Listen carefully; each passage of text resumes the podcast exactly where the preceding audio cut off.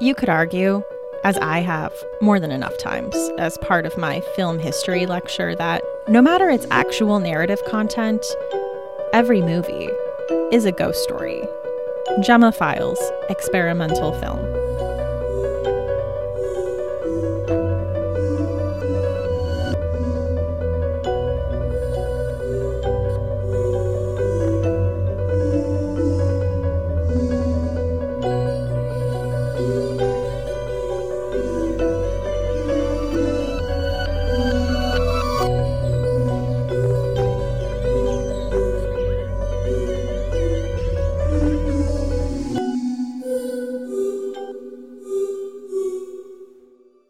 Welcome to Books in the Freezer, a podcast focusing on the deliciously disturbing world of horror fiction. I'm one of your hosts, Stephanie. And I'm your other host, Rachel. So, what do we love almost as much as horror books?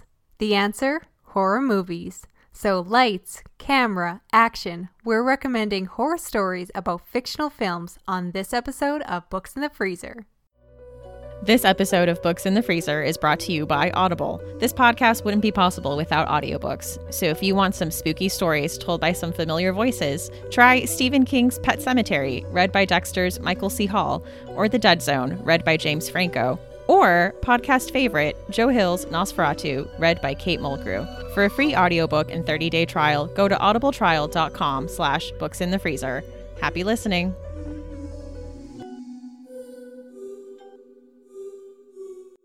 So, we're recording this episode a few weeks early, so it's actually still October, which means that we have just completed the Books in the Freezer readathon. And I'm actually surprised we haven't really talked about it beforehand. Like when we were actually in the midst of the readathon, we didn't talk about our reading too much. So, how did the readathon go for you? It went okay. I didn't complete it. So I had a book for each category and I finished three and a half. So, not bad considering I don't have great luck with readathons. For my challenge about a book by or featuring a person of color, I know we both read The Ballad of Black Tom by Victor LaValle. So how'd you like it? I thought it was well written and I appreciated how it dealt with race in America, but I didn't really connect with it. So that's my answer. How about you? Did you like it more than I did?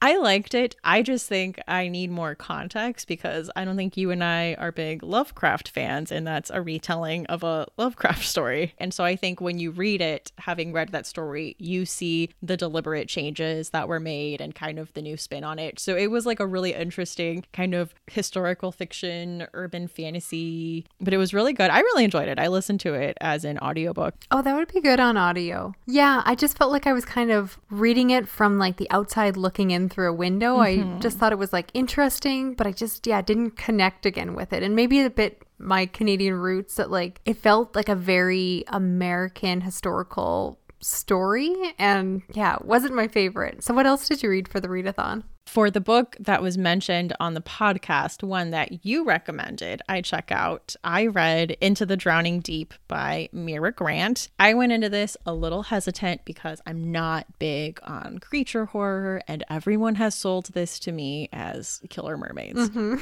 And I was like, uh, I don't know how I feel about that. I'll give it a shot. And I don't know why I doubted you because I love everything Seanan McGuire slash Mira Grant does. And of course, like I was reading this book and she just does such good character work that I cared about all of these characters so much. Oh, I'm so glad you enjoyed it. Yeah, the characters are amazing in this one. I was a little nervous how you'd feel about all the science in this one because while it's horror, it's definitely like science based horror. Usually, when she writes under Mira Grant, it's a lot of science fiction. So it deals heavily with the biology of the mermaids, which made it feel so real to me. But I know you can be a little bit hit or miss with science fiction. So I was like, please like it, please like it, please like it.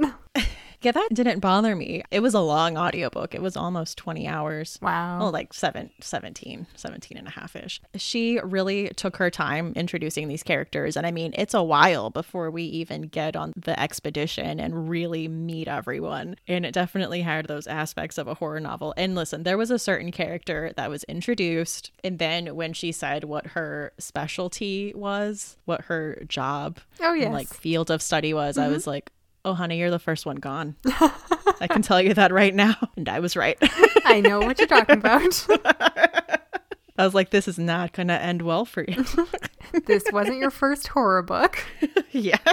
It gave me those like giddy feelings of like, uh oh. Oh, I love that. I'm so happy how much you liked it. If you haven't yet, my next recommendation, if you're going to go with Mira Grant, is check out her feed series. It's a zombie book, but it's a zombie book I recommend to people who don't like zombie books. And I really think you'd like that one. So I'm going to push that one on you next.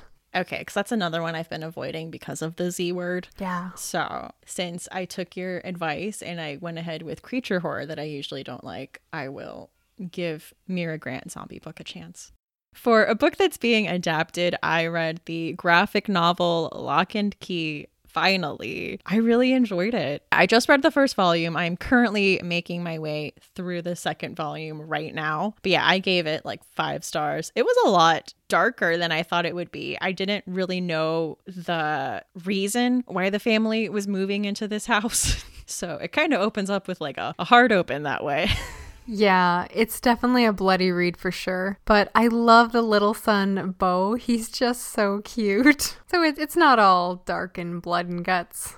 No, it had a lot of like fun stuff. Like, we're living in a spooky house that has like kind of spooky powers. Yeah, it was really good. I'm really interested to see how that gets adapted. Oh, me too. That's definitely one of my favorite horror graphic novels. It's just so well done. I love everything Joe Hill touches. Mm-hmm. And then you said you had half. So where does a half come into this readathon? The half is The Making of Gabriel Davenport by Beverly Lee. This is the first in what is so far a trilogy. I think she just released her third book in the series like this week as we speak. And it's really good. I kind of went into this honestly not knowing what the book was about at all. Like I had a completely different idea of like where this book was going to go. And it was great because I was very surprised by like the turn it took and like what's been going on. So I kind of suggest to people to do that. So I'm not going to give too much much plot away because I think you should go into it pretty blind. Okay, you always intrigue me when you say that. it works on me every time. I'm like, ooh, what could it be about? Yeah, and then I didn't do a, a, short story collection. I didn't get to that one, so fail on my part there. Yeah. Is it bad if we fail our own readathon? but to be fair, you handle all our social media, so you had to host it, which is a lot of work. So I'm going to give you a pass. Okay. So, for myself, I mentioned for a book by or about a person of color, I also read The Ballad of Black Tom. Otherwise, I read Mind of Winter by Laura Kasischke for horror by a female author. That's one I've wanted to read since Chelsea recommended it way back mm-hmm. when she was a guest on our queer horror episode. Have you gotten around to this one yet? I know it's on your TBR. No. It is on my TBR. It's all told from this mother's perspective and it's set on Christmas Day. I'm going to talk about it more in a future episode, but needless to say, I really liked it. I wasn't sure how I felt about it when I was reading it, but once I got to the end, I was like, wow, wow, this is my kind of book. So, yeah, I would recommend that one. I just thought it was great. So, I'll be talking about that one in a future episode, so stay tuned. For short story collection, I originally planned on going with an Ellen Datlow collection, but then I just kind of wanted something a little more fun, and I find her collections can be more on the literary side. So instead, I went with Hark the Herald Angels Scream, edited by Christopher Golden, which is, as it sounds, all about Christmas horror. And I think we both have copies via NetGalley, which is a review mm-hmm. site.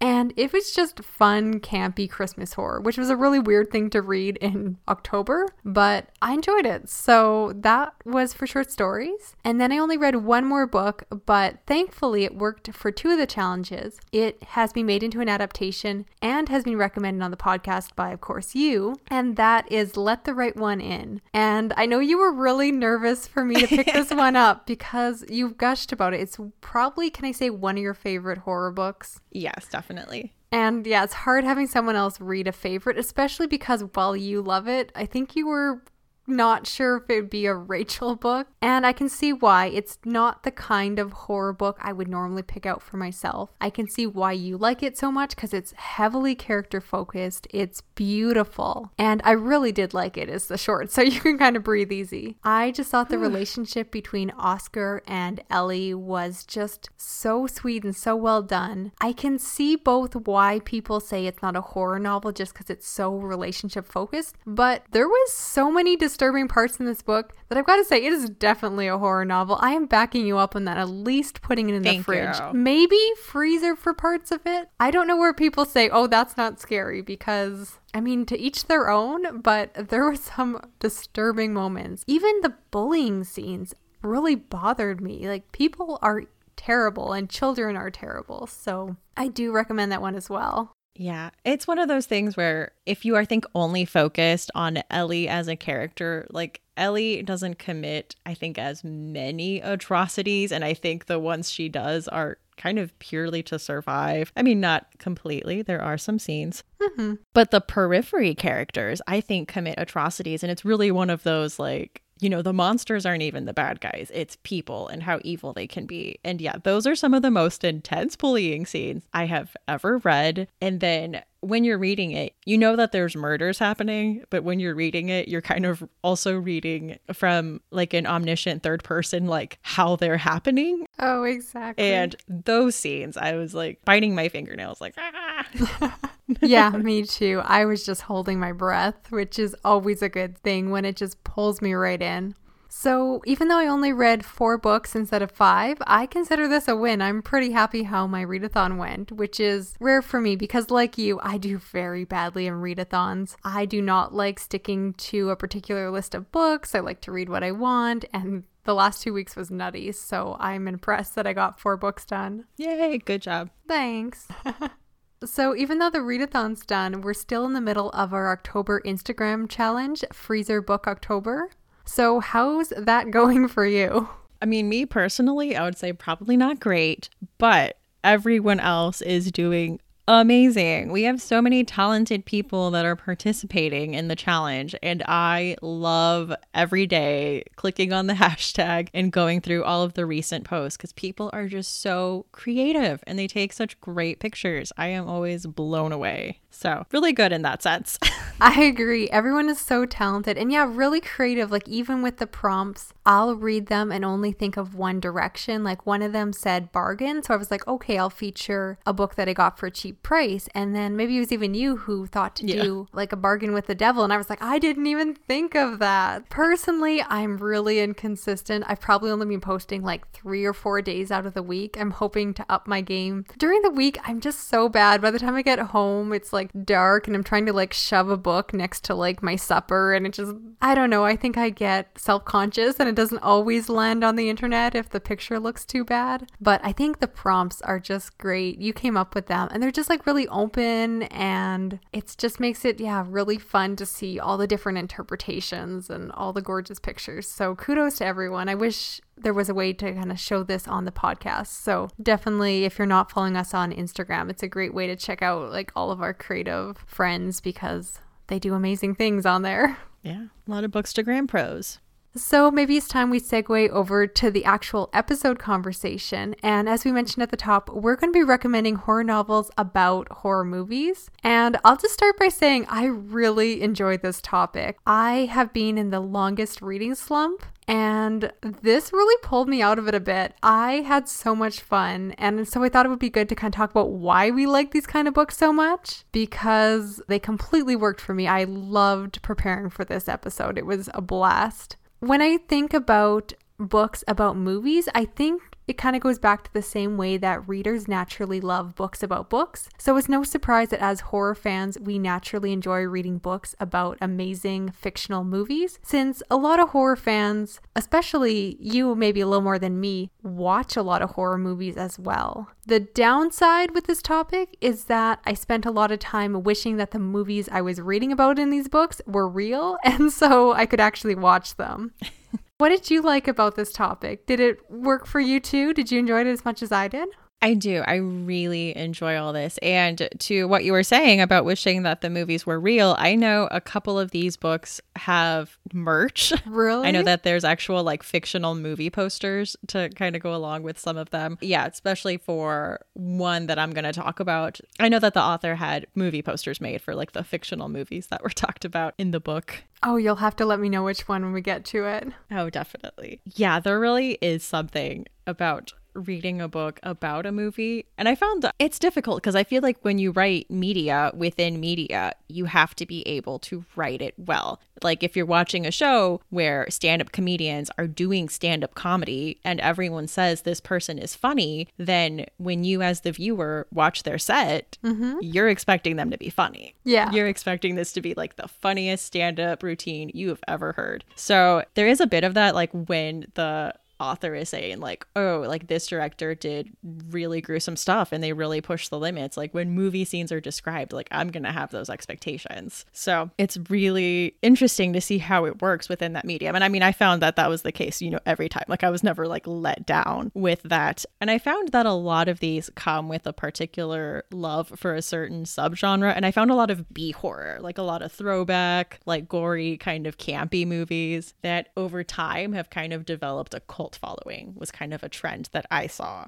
what about you Yeah, I completely agree. So many B movies, which we're going to be talking about for sure. And maybe it's why I liked it so much, but I noticed that a lot of these books tend to be quite gory with a lot of mature content, which is funny that that's what I love so much about them. Because I'd say that the horror movies in these, they weren't so much these like blockbuster films like that would be produced by these large studios. But like you mentioned are more like b horror so it's more about these like crazy cult directors that are just doing these like bizarre things. And i think it just made it so much fun for me. I do enjoy like a darker story. And like you said you have these authors that are really trying to push it to the limit that if they're going to say oh this director writes horrifying scenes then they have to write them whether or not you see it on the screen they have to describe them to you and i don't know i loved every gruesome minute. Judge me for what it is but i think that's a big reason why i love this topic so much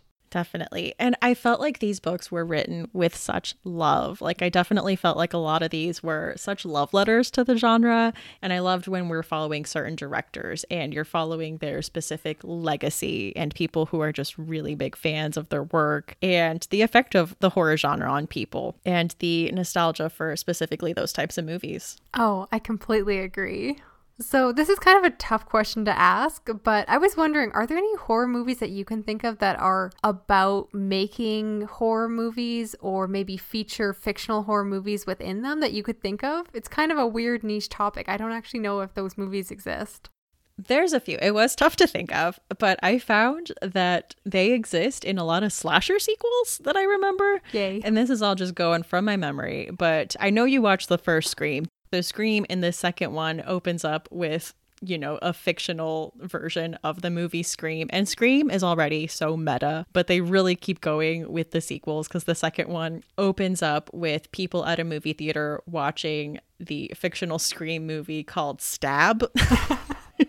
with the ghost face killer. That was like a movie that was made about the events that happened in the first movie. And then I think in the third one, you're actually like on the set and following the actors as they're like making another horror movie. That sounds ridiculously fun. I'm so excited to get to those. And then I don't know if you ever watched Urban Legends, but I felt like when I was growing up, that was like the sleepover movie that we all watched was Urban Legends and Urban Legends Final Cut. So Urban Legends Final Cut is the sequel to Urban Legends and that I believe happens on the set of a horror movie that they're making. Well, that sounds fun too. So yeah, those are the ones that I thought of. I remember it being kind of a big thing in like 90s slasher sequels. Yeah, I guess it goes really in tandem with those like very self aware horror movies. I'm sure there's others out there. So if anyone can think of some, do send us a message. I love to know. Yeah. Well, because it's different from like found footage films, because like the Blair Witch Project is like a kind of a different thing. And like the paranormal activities, like found footage is a different kind of, you know, fictional movie. Exactly. It's kind of its own subgenre. yeah, for sure.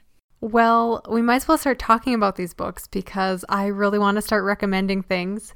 so, my first pick is Horror Show by Greg Kihn. And that is spelled K I H N. And this is a story about a reporter for Monster Magazine named Clint Stockburn, who gets the opportunity to interview a legendary horror movie director from the 1950s named Landis Woodley. And right from the beginning of the book, you know that Landis is a bit of a reclusive eccentric, which is probably one of my favorite things when it comes to characters. And he lives alone in this house and basically spends his time scaring away potential visitors, and even the Postal Service does not want to deal with him. So when Clint gets the opportunity to interview him, he's understandably very excited because this man is very well known and very renowned. And right at the beginning of the interview, Clint jokingly tries to clear up this rumor that the director used a real corpse in one of his movies. However, Landis ends up saying, Oh, yeah, of course, I went to a morgue and we borrowed some bodies. So, yes, that actually happened, which,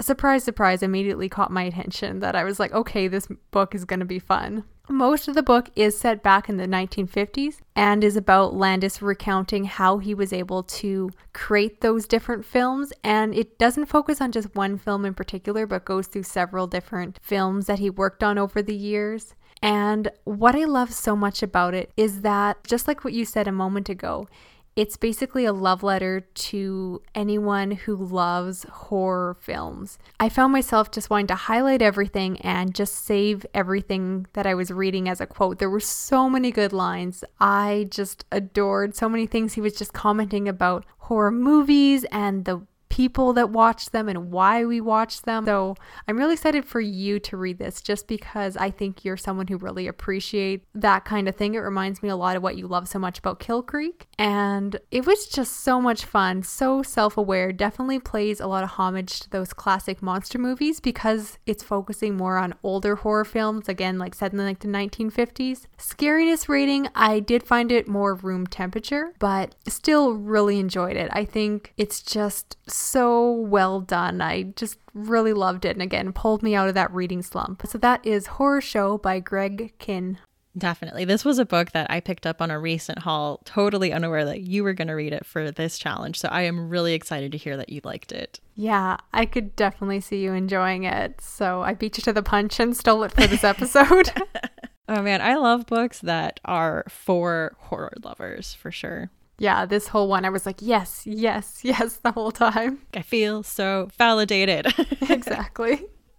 So, my next book was one that had been on my TBR forever. And I am so glad that I finally read it because I loved it. And that was Experimental Film by Gemma Files. And this is about a woman named Lois Cairns who used to teach film courses at a university, but now she stays at home with her son and she is struggling with her son's recent autism diagnosis. She discovers what could be the lost films of 20th century filmmaker Mrs. Whitcomb, whose mysterious disappearance has elevated her to a bit of an urban legend. Lois becomes fixated on investigating how Mrs. Whitcomb's obsessions may have led to her disappearance, but Lois may have also invited the forces that haunted her subject mm, into her own life. I loved this book so much. It's a ghost story, as if you remember the quote from the top, that is actually the opening line uh, to the book. And I learned so much about this book because Lois used to teach film, and there's a lot of things she explains just really with like film theory and like, you know, in a story, you need to focus on this. And directors oftentimes use this, and here's what framing does. And I'm like, I feel like I'm learning a lot, but like in a natural way that doesn't bother me. I think you would like this, Rachel, because this book was so Canadian. Oh, I, yes. I forgot that Gemma Files is Canadian. People drinking Tim Hortons all over the place. Oh, I am so there for that. I need this book right now. And there was also a lot on Canadian filmmaking and like the kind of films that the Canadian government will fund in certain projects. Like that's a big plot line is like getting funding and like what kind of movie are we looking at. But I thought it was also interesting in the way that it looked at legends and not only Mrs. Whitcomb herself, who disappeared and, as I mentioned, became an urban legend, but also kind of the legend that she herself was obsessed with. I loved Lois, the narrator. I thought she was a really well done character, and a lot of people I was reading reviews said she was an unlikable character. But I think an unlikable character in the way that Gillian Flynn writes unlikable characters, where they're unlikable because they say things that maybe you have thought from time to time. Those are the best kind. The things you think but never say out loud or admit to saying. You're like, don't worry, I got you, girl.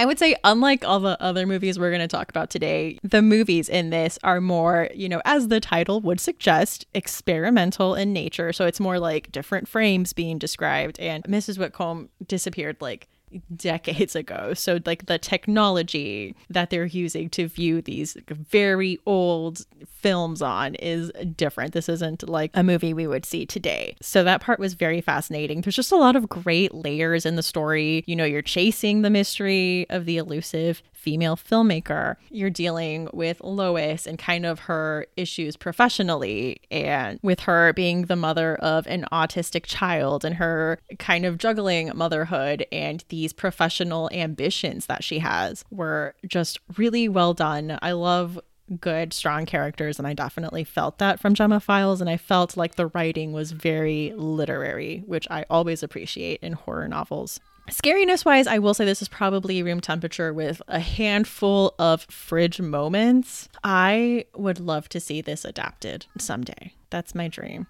I'm really glad you enjoyed this one just because I know that it, like you said, it's been on your TBR forever. And as soon as we agreed to do this episode, you were like, I'm reading experimental film for it. I was like, okay, you called that one. So call it.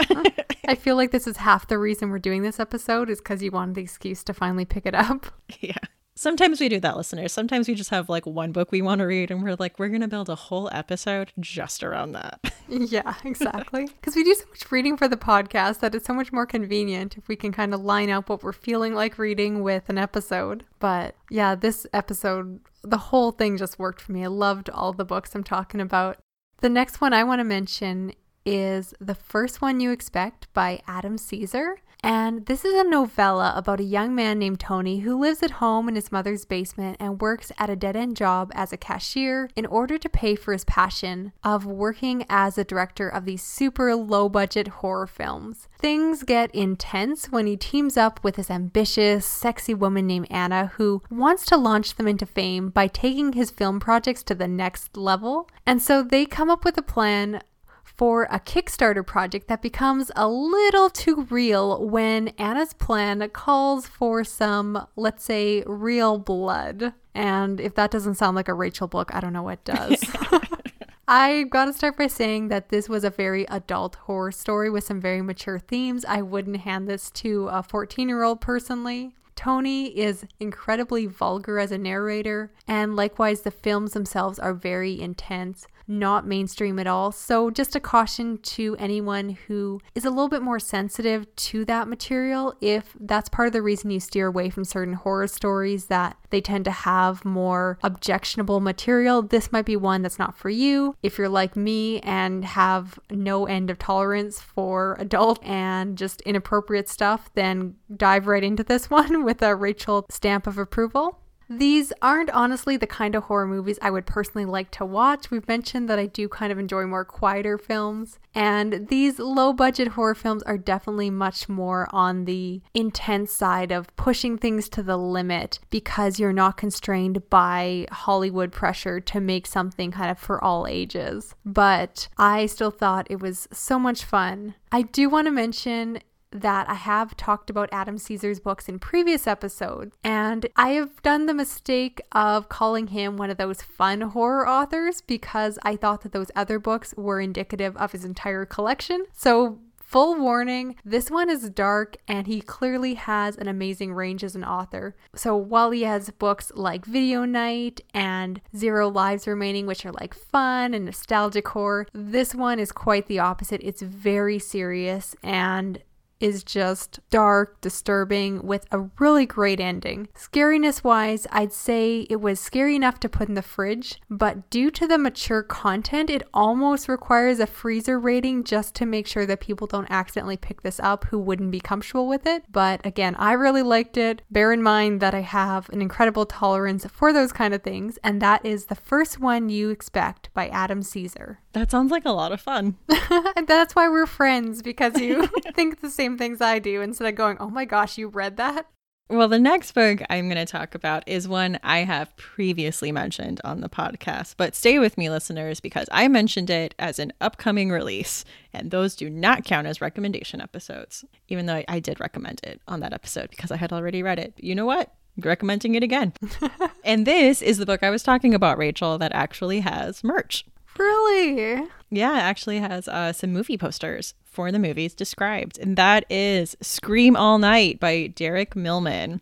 This is about a young man named Dario Hayward who lives in a group home after getting emancipated from his father, who is a cult horror film director and the head of Moldavia Studios, which is located in this amazing gothic mansion of my dreams. So, out of the blue, you know, he's in the group home and he gets a call from his older brother inviting him to his childhood home, which is also Moldavia Studios, for a mysterious tribute ceremony involving his father. His brother convinces him that this is something he really needs to be at, and he's really not saying much else. And so he kind of tries to like gather himself and kind of get in the right headspace to kind of go meet with his family again. And it's a lot about him having to face his demons and come to terms with things from his past. This is a YA novel that came out a few months ago this year in 2018. And as I mentioned on the other episode, I loved this book so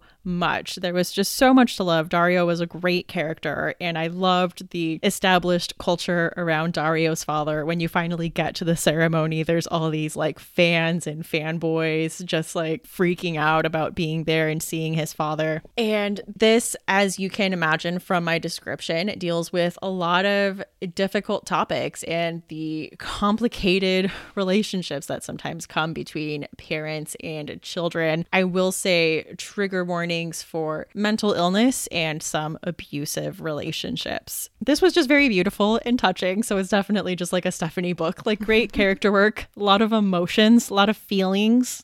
But in part to the fictional movies, some of those titles included are The Curse of the Mummy's Tongue and Zombie Children of the Harvest Sun with Rachel. I thought you would enjoy. That sounds lovely. Oh my gosh. And I know I mentioned this before, but that Gothic mansion is like the epitome of my spooky dreams all come true. Like the wings are different production areas and they're all named for different horror icons. So there's like a Bela Lugosi wing and like a Boris Karloff wing. And of course, there's like checkerboard floors and just so many great Easter eggs for horror fans. It was just such a good time. This is room temperature. I would say it's a YA novel and it's a lot of fun, but you're safe giving it to that teen in your life who likes horror. And that was Scream All Night by Derek Milman. I've heard nothing but good things about it. Everyone I know who's read it has just raved about it like you. I don't quite have the same dreams of living in a spooky haunted mansion like you do, so I don't know if that would affect my enjoyment of it. You didn't watch the 1990s Addams Family movie on repeat growing up, Rachel? Can't say that I did, but I have a feeling someone else did. I don't know what you're talking about. Deny, deny, deny.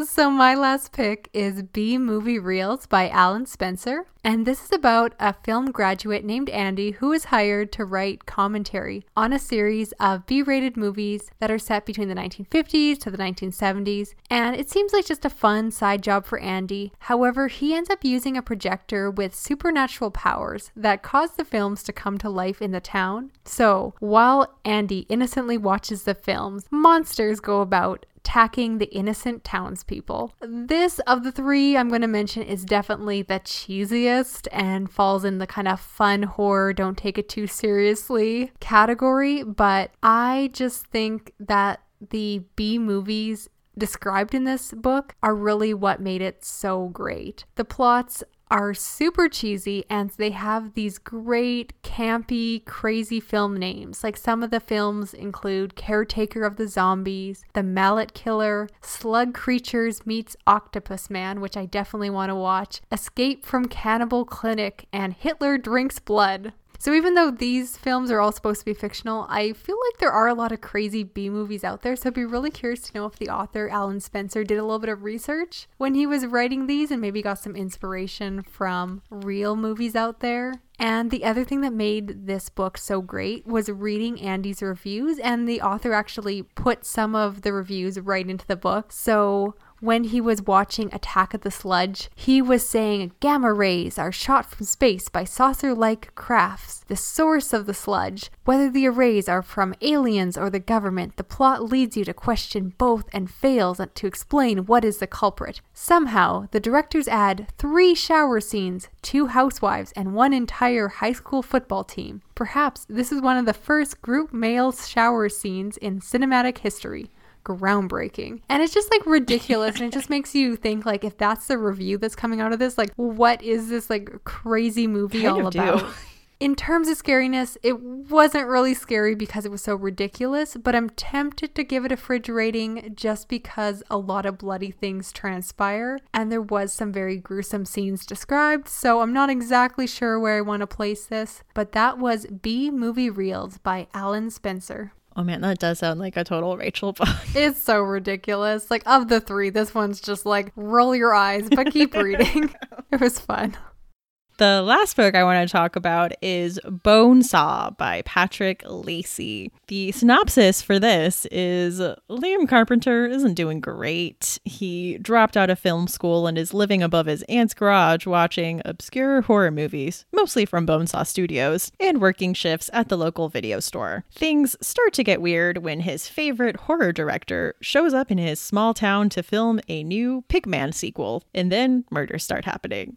There's also his new crush and a private detective that's shown up in Bass Falls. Could all of these things be connected? First of all, I want to say I love the cover for this book. And I feel mm-hmm. like everyone needs to go look it up and look at it because it is very eye catching and pretty. And I didn't know that it was a novella. It's a quick read, it's actually under 200 pages. What I will say is that it has a very high body count. People die all over the place. You have been warned. So, in this book, Clive Sherman is the director of like really ultra gory 80s B horror movies. You know, it's basically like hot girls getting chased and murdered by like a pig man, is the premise of them. But I really liked the character work in the story. It still manages to be fast paced and fun. It had a lot of interesting things to say and think about in regards to, you know, finally meeting your heroes and kind of the different ways that, that could turn out. And I also liked the twist that it had. It was a slasher story about a slasher movie getting made, but there's a little more to it than that. And I thought that was just really fun. As I mentioned, really, really gory. and so, uh, for that reason, I'm putting this straight into the freezer because you cannot just give this to anyone. You cannot give this to like your grandmother. This is like very, very gory, very bloody.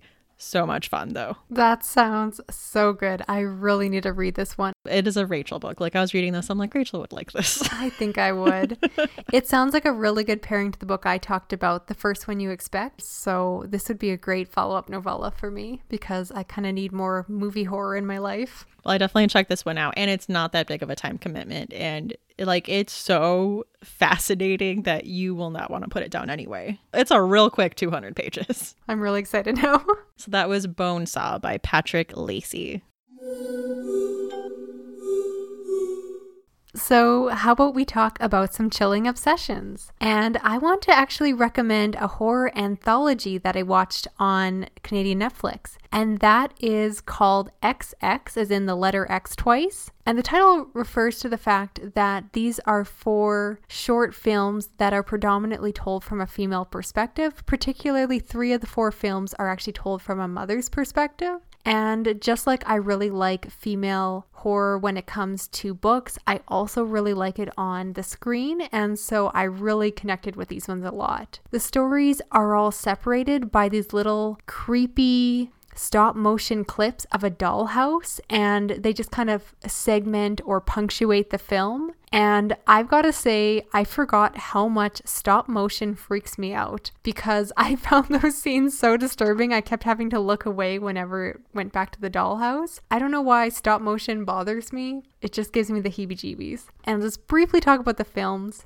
The first one was my favorite, and that's called The Box. This is about a mother who is on a subway with her two children when a man shows her son something in a wrap box. The boy says that there was nothing in the box, but afterwards he begins to lose his appetite and refuses to eat. And the story plays with a mother's fear of not being able to care for her children as she slowly watches her son starve himself. And it's a very quiet psychological piece of horror with a very ambiguous ending. I just thought it was so well done and really got me intrigued with with the entire collection of short films. The next one was The Birthday Party, which is about a mother preparing for her daughter's birthday party when she finds her husband dead and tries to hide this from her daughter. It's a little bit slow, but the ending is hilarious and ridiculous. And I love the fact that the birthday party seems to be this like weird costume party. So all the guests are dressed up in like Halloween style costumes, which makes me wish that my own birthday parties had been that cool. So that was really fun. There was one called Don't Fall about a group of friends going on an expedition in the desert when they come across these strange markings that unleash a creature on the group. It was more of a classic survival story about a monster and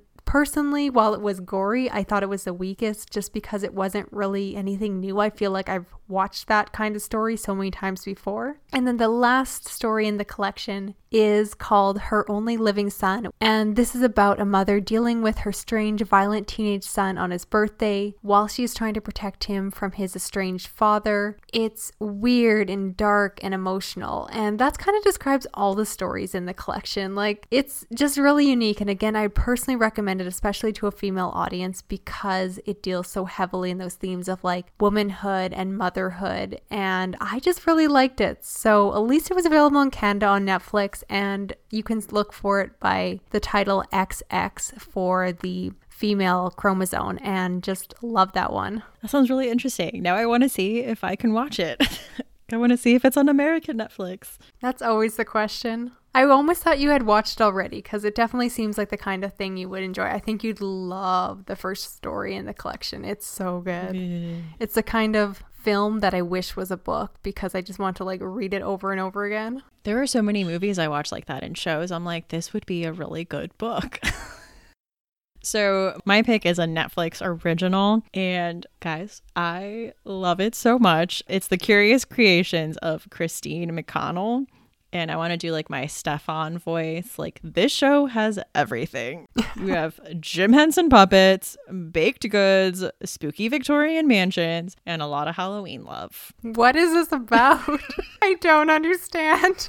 So, uh, Christine McConnell, I don't know if she started out on Instagram, but she was a blogger and she would do these very intricate kind of horror desserts. Like, she would do these just crazy cakes and just very intricately designed, like shrunken head ornaments, just like very kind of horror based desserts basically. And so she got a show deal. It's funny because the show kind of has like a story. Like she lives in this house and she takes care of these like creatures that are, you know, puppets. There's a little bit of a storyline, but then when it's time to bake something, she'll like look at the camera and go like, "When you have a friend coming over, a great way to welcome them is to bake a cake." And she builds like a replica of her spooky mansion. like in cake form. So I will say if you're watching this because you want to be able to step by step bake along with her, that's not going to happen. She kind of just does a very general overview of like what ingredients she does and then you kind of just watch her work, which is fascinating to me. At one point, she makes like a Ouija board with like the actual letters and actually puts like a glaze on it. And it has legs and it has, you know, just everything. It's amazing. I think part of the reason I love it is I'm just mesmerized at the stuff that she does and the amount of detail she's willing to put into it. I will say this, even though you're going to look at the thumbnail and it's going to look like it's really fun and family friendly unless you want to have conversations with your children about like what ball gags are. I'm going to say no. The puppets make a lot of crude jokes, and there's a lot of innuendos and adult humor in this. So I think at times I was watching it and I was like, who is this for? I mean, other than me. like, this isn't for families. But if you wish Martha Stewart had like a dark kind of 50s pinup replica. Oh, and who doesn't? yeah, who doesn't want that? Then I would definitely suggest checking it out. They're like 20 minute episodes and there's five of them and it's on Netflix. But yeah, it's just a lot of like kooky, kooky fun and a lot of really gorgeous baked goods. So that was the curious creations of Christine McConnell. I had not heard of that at all. And my goodness, that is a unique recommendation for sure. I think that takes the cake. Literally. Pun not intended. Books in the Freezer is a bi weekly podcast. We post episodes every other Tuesday. You can find us on Twitter at Books Freezer Pod or on Instagram at Books in the Freezer. You can send us an email at booksinthefreezer at gmail.com. Show notes for this episode and all previous episodes are at booksinthefreezer.com. We're also on Patreon as Books in the Freezer, and I want to take this time to give a special thank you to our patrons Laura, Liz, Devin, Sarai, Roger, Emily, Denise, Anthony, Jason, Brad, Jamie, Leanne, Elizabeth, Sean, Mitch, Alicia, Christopher, Mark, Raina, Tracy, Christy, Julia, David, Agatha, Rachel, Kevin, Lisa, Mac, and PT. Just seriously, thank you so much to our growing Patreon family. It really means a lot to us. If you're looking for a free way to support the podcast, be sure to leave us a review on a podcast app like iTunes or Stitcher. It helps people find us. We actually have some new iTunes reviews. Our most recent one is titled TBR Out of Control, five stars from Brino Cheese. Recently started listening to this podcast and naturally I binged it. While I listen to this, I have my Goodreads open to add all the books recommended. My TBR list is silently telling me to stop. Love, love, love this podcast. Thank you so much. And don't listen to that TBR. You had all the books. Oh, exactly. And the next review is five stars, a must for horror lovers from Lisa Quigley, our friend over at Ladies of the Fright podcast. I love this show so much. These ladies offer a nice roundup of horror book recommendations based on a specific theme. It's a great resource for deciding on what to read next and for exposure to different types of horror fiction. They are especially great at promoting horror written by authors from underrepresented demographics. Love. Thank you so much, Lisa. That is hopefully our aim here. So I'm happy to hear that. And I'll do one more fave podcast, five stars from Vidlux. Thank you so much for this podcast, Rachel and Stephanie. You two have helped me add so many books to my TBR. Now, if you could help me find the time to read them all. Sorry, Vidlux, I do not own a time turner because those only exist in the Harry Potter universe. So I can't help you there. Yeah, I'm kind of feeling bad. Apparently, we're destroying people's TBR lists left and right. But it's so nice to hear. Thank you so much to all three of you and everyone else who's left reviews as well. It helps a lot. Yes, thank you so much. We are just so happy that you guys are listening. And like Rachel said, when you review, it does make it easier for people to find the show. It definitely raises our visibility on the platform. So thank you to everyone that takes time to do that. I'm Stephanie. You can find me at Twitter at lady underscore Ganya or on Instagram at that's what she read. And that's that's with two A's or on YouTube at that's what she read. And I'm Rachel. You can find me on Twitter at shades underscore orange, or I'm always on YouTube and Instagram at the shades of orange. So join us next time for Books in the Freezer.